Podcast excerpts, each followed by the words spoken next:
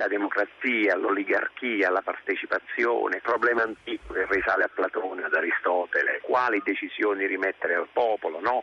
se lo fossero i costituenti, se lo fossero i costituenti proprio sul referendum abrogativo, eliminando alcune materie dal referendum abrogativo, che è il più grande strumento di democrazia diretta, e quindi, e quindi resta questo dilemma. No? D'altra parte, noi sappiamo bene che noi siamo una democrazia rappresentativa che però conforme a democrazia diretta e la rappresentatività passa dal voto, no? essenzialmente, voto che però oh, è stato per anni molto limitato. Eh. Io ricordo, ricordo spesso che nel 1861, quindi le prime elezioni democratiche italiane, su 22 milioni di abitanti votavano solo uomini che avessero 25 anni, che avessero fatto il servizio militare, la quinta elementare, pagassero un tot di tasse, quindi votava l'1% della popolazione e, e per decine di anni noi abbiamo avuto un voto limitato e quindi comunque una democrazia rappresentativa limitata e eh, il suffragio universale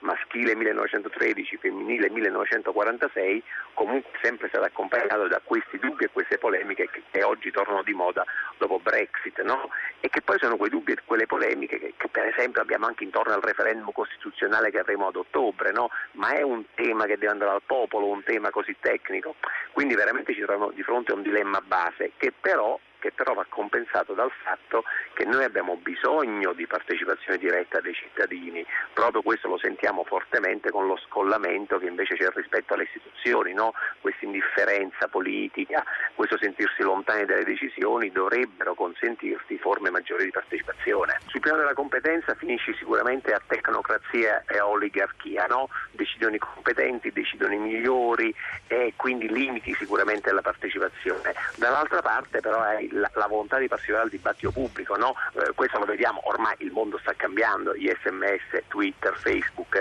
ti danno questa partecipazione molto diretta sulle notizie, sui fatti e quindi serpeggia la, la suggestione no? di dire ma forse è possibile, è pensabile di usare questi strumenti moderni, contemporanei che tutti abbiamo in tasca come forme di democrazia, cioè è pensabile addirittura incrementare la partecipazione ai referendum sottoponendo mediante piattaforme elettroniche, informatiche questi referendum, è, un tema molto interessante. Roma, Roma, la città di Roma, tre anni fa fece un referendum elettronico sul prolungamento del tram numero 8 e il tram numero 8, quello che va da Trastevere a Largo Argentina, doveva arrivare fino a Piazza Venezio, fino a Termini, no?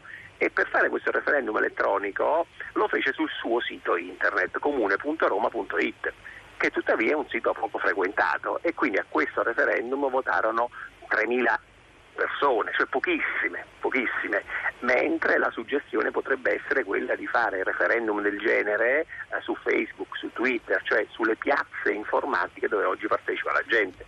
Ovviamente, ovviamente eh, bisogna stare molto attenti sulle modalità, sui temi da porre, proprio per non fare il rischio Brexit